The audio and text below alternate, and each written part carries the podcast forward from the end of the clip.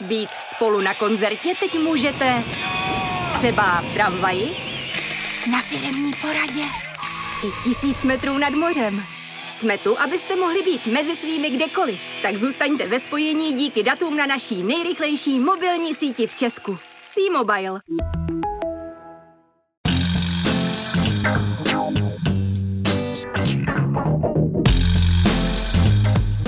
Je pátek 8. července, 135. den od ruského útoku na Ukrajinu. Právě jste si zapnuli Stopáž, podcast Seznam zpráv o tom, jak technologie mění náš život, aniž bychom si toho často možná všimli. Mé jméno je Jan Kordovský a po minulém dílu chci poděkovat posluchači, který si na Twitteru říká Mizantro. Poslal mi tip na rádio Eporí, do kterého může kdokoliv posílat zvuky ze svého okolí a zakreslovat je do mapy světa. Najdete tam třeba i dvorek z Holuby v Libni.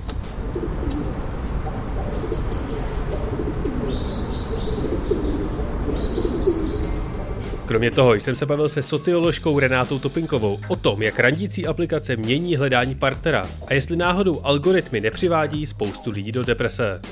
Ale ještě předtím jsem pro vás jako každý týden vybral přehled těch, alespoň podle mě, nejzajímavějších zpráv z uplynulého týdne.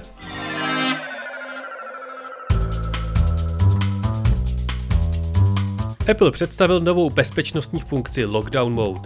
Váš telefon, tablet nebo Mac by měla chránit před útoky softwaru typu Pegasus, který izraelská firma NSO Group prodává vládním institucím. Facebook, respektive Meta, ukončuje vývoj a provoz své digitální peněženky Novy. Byl to poslední kryptoprodukt, který Facebook ještě udržoval naživu. Projektem, který ale překvapivě stále ještě naživu zůstává, je prezidentská kampaň Karla Janečka.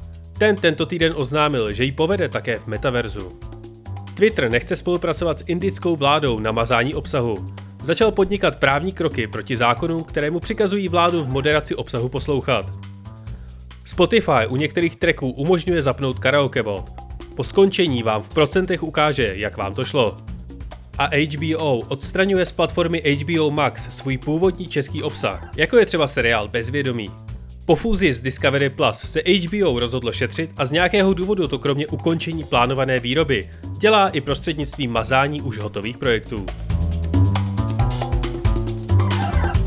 Letecký provoz v Evropě kolabuje. Kvůli nedostatku zaměstnanců při odbavování, security nebo údržbě letadel se o několik hodin posouvají nebo následně ruší lety. Letiště ve Frankfurtu upozorňuje, že problémy mohou trvat i měsíce. Letos si na kufry na Malorku raději přidělejte AirTag. Piloti švédských aerolinek SAS vstupují do stávky a společnost požádala v USA o ochranu před věřiteli. Evropský parlament potvrdil dočasné zařazení energie z jádra a plynu mezi zelené zdroje. Měla by se tak snadněji využívat jako přechodný zdroj energie před nástupem obnovitelných metod. A Francie znárodňuje provozovatele jaderných elektráren EDF, aby měla výrobu a distribuci energie během krize více pod kontrolou. Tesla zákazníkům v posledním čtvrtletí doručila 254 tisíc aut, a to je o 18% méně než v tom předchozím. Ukončila tak 2,5 roku dlouhý růst doručených objednávek. Za nižší čísla může lockdowny zpomalená výroba v továrně v Šanghaji. Elon Musk byl také z nějakého důvodu na návštěvě u papeže a taky se přišlo na to, že má o 2 děti víc, než se původně myslelo. Kryptotěžaři v New Yorku nedostali ekologické povolenky k provozu plynové elektrárny. A Evropská unie bude po kryptofirmách vyžadovat reporty o energetické a ekologické náročnosti jejich provozu. Po velkém marketingovém divadle s novým elektrickým Hummerem se ukazuje, že automobilka General Motors jich aktuálně zvládá vyrobit pouze 12 za den. 77 000 předobjednávek tímhle tempem zvládne doručit za 17,5 roku. A co se stalo ještě? Boris Johnson oznámil rezignaci na post premiéra a předsedy konzervativců. Jako premiér chce ale vydržet až do podzimu. V italských Dolomitech se utrhl a sesunul kus ledovce. Pohřbil minimálně 9 lidí, včetně 2 českých občanů. Společnost Pokémon loni vytiskla 9 miliard sběratelských kartiček. Britští vědci jsou překvapeni objevem druhu žab, který hnízdí v kmenech stromů ve výšce až 3 metrů. Počínaje čtvrtkem můžete jít v Japonsku za online urážky až na rok sedět. 133 let stará Eiffelova věž rezne a potřebuje rekonstrukci. Google bude mazat návštěvy potratových klinik z vaší lokační historie. Joe Biden udělal prezidentskou medaili svobody Steve Jobsovi. Nový film s Mimoni utržil za první víkend v kinech 200 milionů dolarů. A u Manchesteru se zasekla sova v televizní anténě. A o tolik víc se toho tento týden zase nestalo. Obzvlášť u nás, protože jsou všichni buď u rybníka, zaseklí u odbavování na letišti anebo ve Varech. Kam vyrazil i náš podcast Kulturák. Takže pokud se vám líbí princip filmového festivalu, ale děsí vás hordy lidí jako mě, jejich nejnovější epizoda vám tu atmosféru alespoň trochu přiblíží. Teď už si ale poslechněte můj rozhovor o navazování vztahů skrz aplikace v telefonu.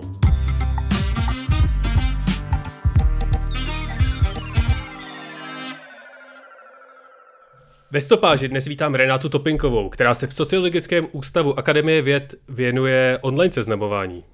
Renáto, my dva, abychom se domluvili. To je, jak když si dva zaměstnaní třicátníci snaží domluvit rande. Ale jsem moc rád, že to nakonec se podařilo se synchronizovat všechno. Jo, já jsem taky ráda, že se nám to nakonec podařilo, když to bylo trochu komplikovaný. Vy jste teda zaměřením socioložka, která řeší online seznamování. Čemu konkrétně se v tom vašem výzkumu věnujete? Já se věnuju výběrovému párování, neboli homofilii. A zajímá mě vlastně, jestli se lidé hledají partnery, kteří jsou jim podobní, anebo spíš ne.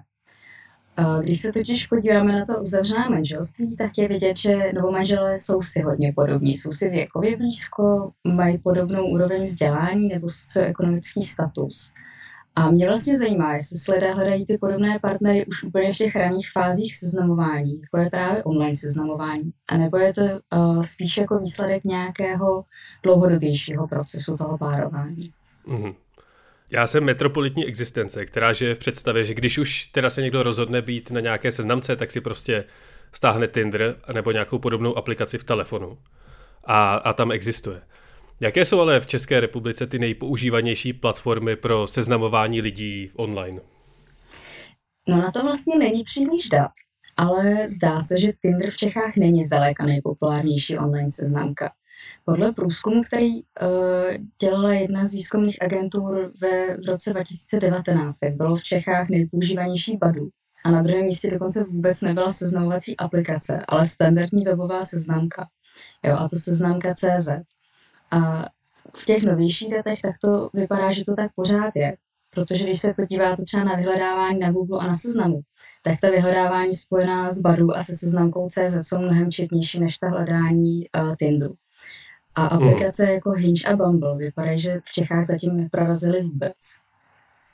No a v čem se tyhle ty aplikace liší? Proč je používají různé skupiny lidí? Já nevím, jestli úplně se takhle dá říct o těch aplikacích, že by se vložně lišily. Pro mě třeba osobně největší rozdíl je v tom, kdo vlastně používá tu webovou seznamku a kdo používá aplikaci. Jo, protože mám vlastně jako představu, že to online seznamování je něco, co dělají jenom jako mladí lidi, co dělají dvacátníci. Ale reálně to online seznamování používá jako spousta starších lidí a historicky vlastně ty online seznamky původně byly hodně populární mezi něčím, čemu se jako v sociologii říká, že jsou to jako úzké markety. Ty úzké markety jsou situace, kdy vlastně vy nemáte tolik možností, nebo kdy seznámit se je těžší. Takže vlastně historicky hodně online seznamování používala jak vlastně ta LGBT minorita, tak ale taky třeba lidi po rozvodu. A když se podíváte na ten rozdíl mezi těma aplikacemi a těma webovými seznamkama, tak ten věkový průměr na těch webových seznamkách je v průměru až jako o 10 let vyšší. Takže to si myslím, že je jako zásadní rozdíl v tom vlastně, kdo se tam seznamuje.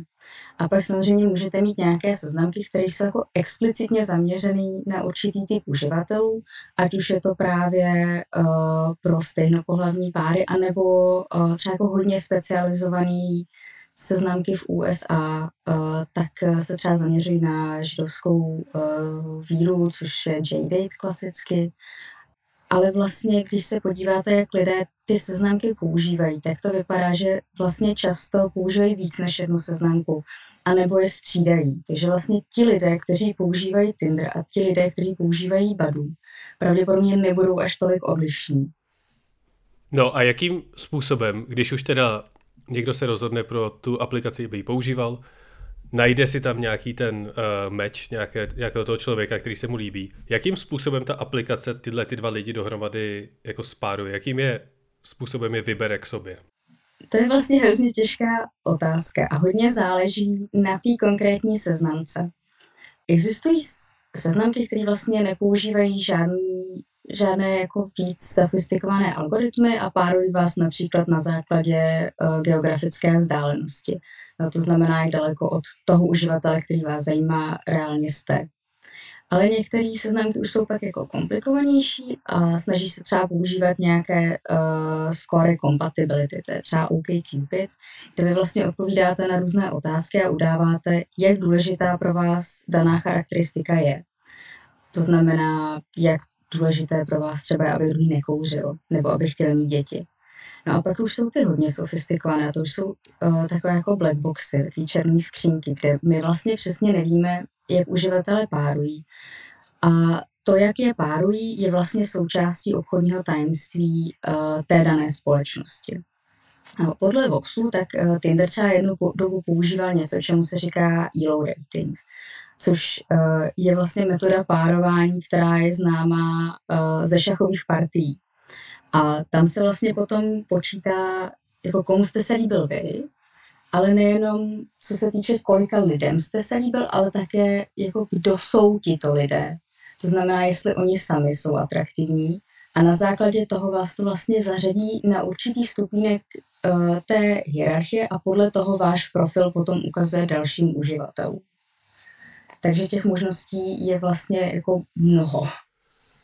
No a neskončí to ve finále tak, že pokud teda ten algoritmus je takhle komplikovaný, že skončíte v nějakým jedním typem člověka, který vám ta aplikace pořád předhazuje a vy vlastně nikdy neproboříte nějakou svoji bublinu těch lidí, které vám to vybírá? To je něco, o čem se spekuluje a co zároveň máme problém jako empiricky testovat. Protože tím, že jsou to vlastně chráněná tajemství, tak je jako pro nás složité nějakým způsobem v tom výzkumu potom odstínit. Jedna z věcí, o které se ale v téhle souvislosti mluví, je vlastně to, že pro některé uživatele potom ta zkušenost na těch seznamkách může být jako hodně frustrující, protože když je to zařadí na nějaké určité místo, tak se taky může stát, že to ten jejich profil už moc lidem nenabízí. Jo, takže vlastně to pak začíná tlačit do nějakých těch placených funkcí. No to právě moje cynické já, tak si říká, že těm aplikacím primárně jde o to generovat zisk a abyste na nich trávili úplně co nejvíc možná času. A nebo abyste si teda akcelerovali ten svůj zážitek a koupili si ty jejich prémiové funkce. Není tohleto trochu překážka pro seznamování třeba napříč socioekonomickými skupinami?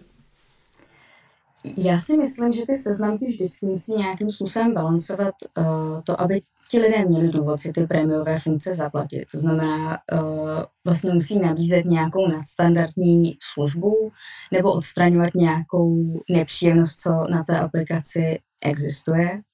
Ale zároveň vlastně taky potřebují, aby jim ty lidé neutíkali. A potřebují i ty success stories. Oni vlastně potřebují, že aby některé páry se daly dohromady, aby jim to fungovalo.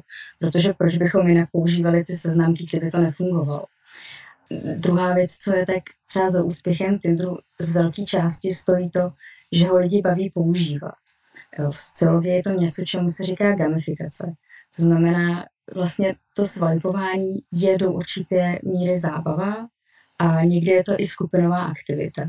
A co se týče těch prémiových funkcí, tak alespoň z toho, co já vím, tak si je vlastně nepředplácí zdaleka tolik lidí a dost často si je předplácí spíše krátkodobě, že jenom jako zkusí, jak ty funkce fungují, nebo jestli je ta zkušenost s tím jako o tolik lepší. A předplatiteli bývají jednoznačně spíše muži. Vy jste říkala, že se z Tinderu stala zábava, někdy dokonce i skupinová.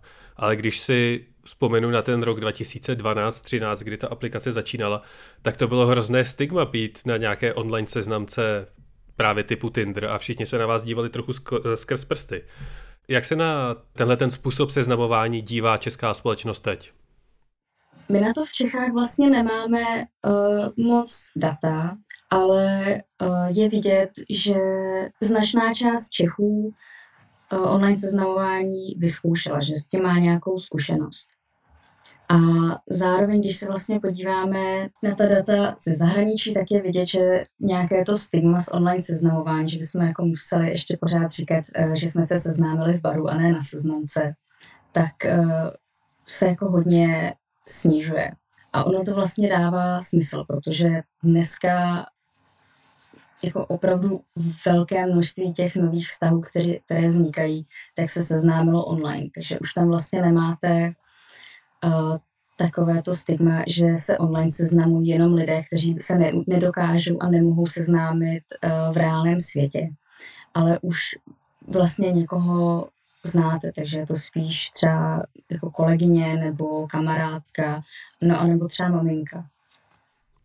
No a proč se nám nedaří potkávat v reálném životě, nebo proč se všichni přesunuli takhle online? To je otázka. Jedním z důvodů je určitě to, že se pohybujeme v určitých prostředích. A vlastně ta prostředí, ve kterých my se pohybujeme, tak nás limitují v tom, kolik lidí, ale taky jaké lidi můžeme potkat. To je vlastně i jeden z těch důvodů zatím, proč jsou si ti novomanželé tak podobní, protože pokud například jste na univerzitě, tak máte vyšší šanci potkat někoho, kdo je také na univerzitě. A obecně jako seznámit se během toho studia na univerzitě je mnohem jednodušší, než se seznamovat ve chvíli, kdy chodíte vlastně hlavně z práce domů a volný čas trávíte s nějakou stabilní skupinou přátel. A ta druhá věc je, že jsme se zvykli na to, že máme hodně možností, protože to je v jádru vlastně přesně to, co online seznamování dělá. Ono rozšiřuje ten rybníček, ve kterém můžeme lovit a umožňuje nám se seznámit s lidmi, které bychom jinak zřejmě nepotkali. A to vlastně ukazují i ty výzkumy. Většina těch párů, která se seznámila online, nemá žádné společné známé, takže jsou to vlastně lidi, které jako nemá kdo představit jeden druhému. No a co tenhle ten přesun seznamování do online prostředí nese sebou za důsledky ve společnosti nebo v těch konkrétních párech? Na tuhle otázku jsou vlastně dvě možné odpovědi. Jedna říká, že tím, že je to online prostředí hodně heterogenní a můžou se tak potkat lidé, kteří by se nějak nepotkali, tak ten důsledek bude, že se sníží sociální nerovnost. Že se vlastně promíchají různé socioekonomické nebo třeba etnické skupiny. No a pak je jako druhá odpověď a to je, že se sociální nerovnosti naopak zvýší. Protože i když tam ten potenciál pro to promíchávání je, tak to online seznamování zároveň nabízí poměrně efektivní způsob, jak mezi těmi uživateli filtrovat. A tak si najít někoho, kdo je nám podobný. A my v současnosti vlastně nemáme jasnou odpověď, protože tím, že je to vlastně pořád ještě relativně nová věc a potřebujeme, aby ty vztahy byly dostatečně dlouhé, aby se nám mohly překlopovat třeba do těch manželství a podobně, tak vlastně ještě nevíme, která z těch odpovědí bude ta správná vlastně. A podle čeho si lidé ty lidi filtrují, nebo respektive podle čeho si vybírají toho partnera v té aplikaci? To je dobrá otázka. A kdyby tohle nějaká seznamka opravdu věděla, tak by měla monopol. Ale podle těch klasických socioevolučních teorií by to mělo být tak, že by vlastně muži měli chtít ty krásné mladé ženy, protože mládí a krása jsou spojené s plodností. No a ženy by chtěly mít ty muže, kteří disponují stroji, ale jsou ochotní o ně se zároveň podělit. A tak je vlastně zaopatřit a zapatřit i to potomstvo. Nicméně se samozřejmě ukazuje, že v moderních egalitárních společnostech už to takhle jednoznačně není. A že i u mužů se cení krása a u žen se cení zdroje. A samozřejmě v realitě do toho výběra potom vstupuje spousta dalších okolností. Ať už právě ta různá strukturální omezení, že můžete jenom někoho potkat a jenom někteří lidé jsou volní. A nebo pak nějaké předchozí zkušenosti, a nebo taky náhoda. Jo, a nebo taky to, kdy si toho partnera hledáte, protože nároky na partnera ve 20 budou asi docela dost jiné, než pokud se hledáte partnera v 50. Stahují si tyhle ty aplikace, nebo jsou na seznamkách více introverti, anebo už je používají všichni? Já bych řekla, že všichni. Liší se třeba ten styl používání seznamek na venkově a v metropolitních oblastech, ve městech? Celkem jednoznačně je jako online seznamování populárnější ve větších městech. A obecně na těch seznamkách máte mnohem větší proporci vysokoškoláků. Což souvisí zase s těmi městy, protože ve městech máte taky větší koncentraci vysokoškoláků. A u těch vlastně jako spíš venkovštějších oblastí, tak tam potom pravděpodobně, když se seznámíte s někým online, tak abyste jeli jako na rande, tak budete muset překročit delší vzdálenost. Jo, protože nebudete mít vlastně tolik lidí, kteří jsou až tak blízko. Fakt můžeme poznat člověka na základě 3 fotek, které si dal na svou online seznamku? Není to hrozně povrchní způsob toho, jak spojovat lidi? No samozřejmě to je povrchní. Ale na druhou stranu i seznamování v reálném životě je velice povrchní. Aspoň ze začátku. Jo, pokud půjdete oslovit nějakou ženu nebo muže v baru, tak to asi taky nebude úplně na základě osobnosti. No ale tak poznáte z toho daleko víc věcí, než ze 3 fotek, které se tam nahrála, jak pózuje někde v Dubaji na pláži. Samozřejmě, ale na druhou stranu existují experimentální studie, které ukazují, že my jsme jako lidi poměrně dobrý v odhadování různých věcí vlastně z fotografií, jo, z toho kontextu, nebo obecně vlastně z toho, jak ten člověk se prezentuje, tak jak se sám rozhodne prezentovat. Jo, takže to není úplně, že bychom viděli 3 fotky a ten druhý člověk pro nás byl jako tabula rasa, ale že si vlastně začínáme jako doplňovat ty kontextuální vodítka, na která jsme zvyklí v reálném světě. Docela dobře se trefujeme, stejně jako se docela dobře trefujeme v reálném životě a zároveň se můžeme rozplést. No z toho, co popisujete, tak nedělají náhodou ty aplikace z toho randění nějaký pracovní pohovor třeba? Kdy si musíte připravit CVčko tak, aby odpovídalo tomu zaměstnání, kam se hlásíte? To je taky jako otázka, jestli to neděláme právě i v tom normálním randění vlastně, i když tam není mezi tím, i když to nezačíná online, protože mezi tím, že tam ten internet vlastně většinou funguje, protože vy nějakým způsobem potom ty vztahy musíte udržovat, že jo, a domlouvat si, kde se uvidíte a podobně, takže tam ten internet figuruje i tak. Myslím si, že hodně záleží na tom, jak vlastně k tomu přistoupíte. Pokud jdete na rande s tím, že máte ten seznam a jdete si jako odškrtávat, tak to samozřejmě bude jako pracovní pohovor a zároveň pravděpodobně nepůjdete na druhý rande, protože je to lidem nepříjemné. Uhum. Nevede celé tohle prostředí online seznamování, kde se probíráte těma stovkama těch profilů, k nějakému efektu, já tomu z legrace říkám masokombinát, a třeba k pocitu nějakého absolutního zmaru a ještě většího osamění? Já bych řekla, že to hledání partnera je obecně těžké a může k těmhle pocitům vést. Co se týče toho online seznamování specificky, tak jako víme, že třeba respondenti v zahraničních studiích udávali, že jsou z toho online seznamování unavení. A že někteří mají pocit, jako by to byla vlastně druhá práce pro ně. A celkově bych vlastně řekla, že k tomu online seznamování má většina lidí takový jako love-hate relationship, jo, love-hate vztah. Protože prakticky všichni bychom se chtěli radši seznamovat v reálném světě, ale ne každému se to daří. Zkoumáte potom ve vašich výzkumech v sociologickém ústavu i co se děje potom následně, co se s tím člověkem potkáte? Existují třeba nějaké studie, kolikrát se po prvním randě ty lidé navzájem vygoustují? Bohužel ne. A ten problém je vlastně v tom, že tohle je informace, kterou ani ty seznamky vlastně nemají. Jo, vlastně ty seznamky sami nevědí, jak moc jsou úspěšní nebo nejsou. Protože oni vlastně jako vidí, že se někdo s někým jako spáruje, že si začnou psát. Můžou třeba vidět, jestli si ty lidé vymění číslo, anebo jestli si třeba domluvají nějaký čas a místo, kde se potkají. Ale vlastně cílem těch seznamek je v tom seznamování, abyste z nich odešli. A oni vlastně jako nevědí, jestli byste odešli z té seznamky kvůli tomu, že jste si někoho našli, anebo jestli jste odešli z té seznamky, protože to nám bylo tak strašný, že teď jako seznamku odinstalujete a zkusíte to třeba jako za 2 měsíce, až se z toho trošku jako otřepete a zase ji nainstalujete a zkusíte to znova. Jo, takže to je jedna z věcí, která vlastně jako není jasná a je jako hrozně těžké se na to vlastně lidí v těch vztahů potom doptat, protože je to vlastně hrozně zvláštní otázka, na kterou se lidí ptá, že jo. Kolikrát vás někdo odmítl v posledním měsíci, nebo kolikrát jste byli jako vygoustovaní předtím, než jste si našli toho partnera, se kterým už to jako vyšlo. A zároveň vlastně jako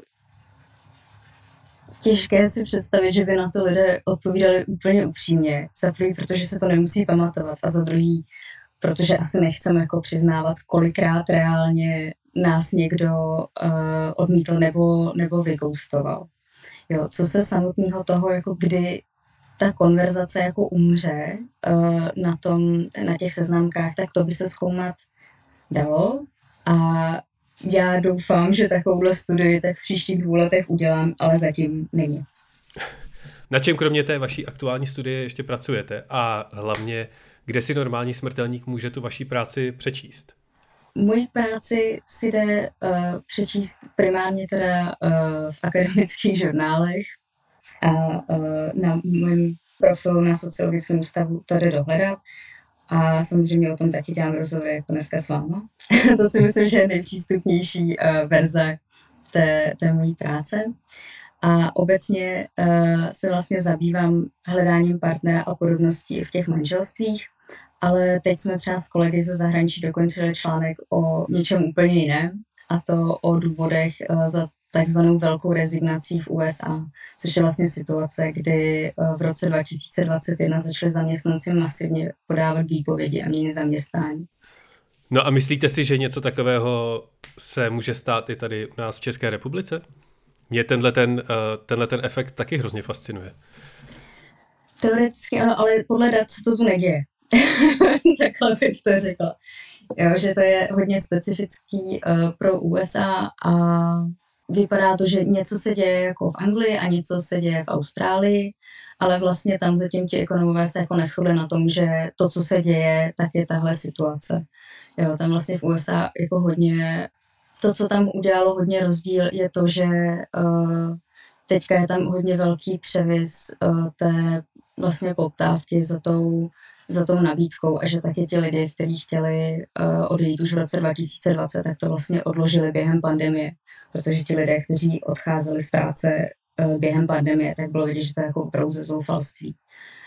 A zatímco teďka je vidět, že tam je jako nějaká jako úleva a je to spíš jako výměna pro lepší práci nebo změna té kariérní dráhy.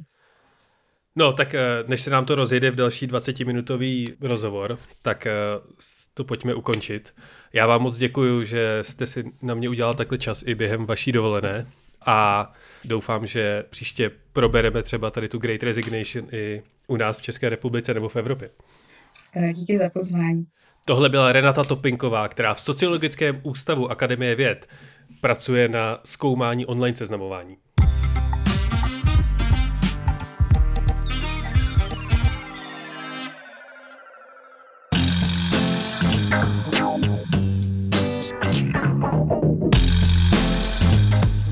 A to je ode mě pro tento týden opět vše. Pokud nám chcete cokoliv sdělit, celému audio týmu Seznam zpráv můžete napsat na adresu audio@cz.cz.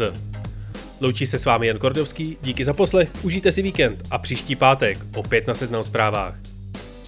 A náhodný fakt nakonec?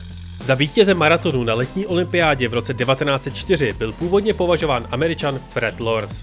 Poté, co se v cíli vyfotil s dcerou prezidenta Roosevelta a měl převzít medaili, se ale přišlo na to, že na 14. kilometru dostal křeč a nasedl do auta. To se rozbilo na 30. kilometru a zbytek už Lors musel doběhnout po svých.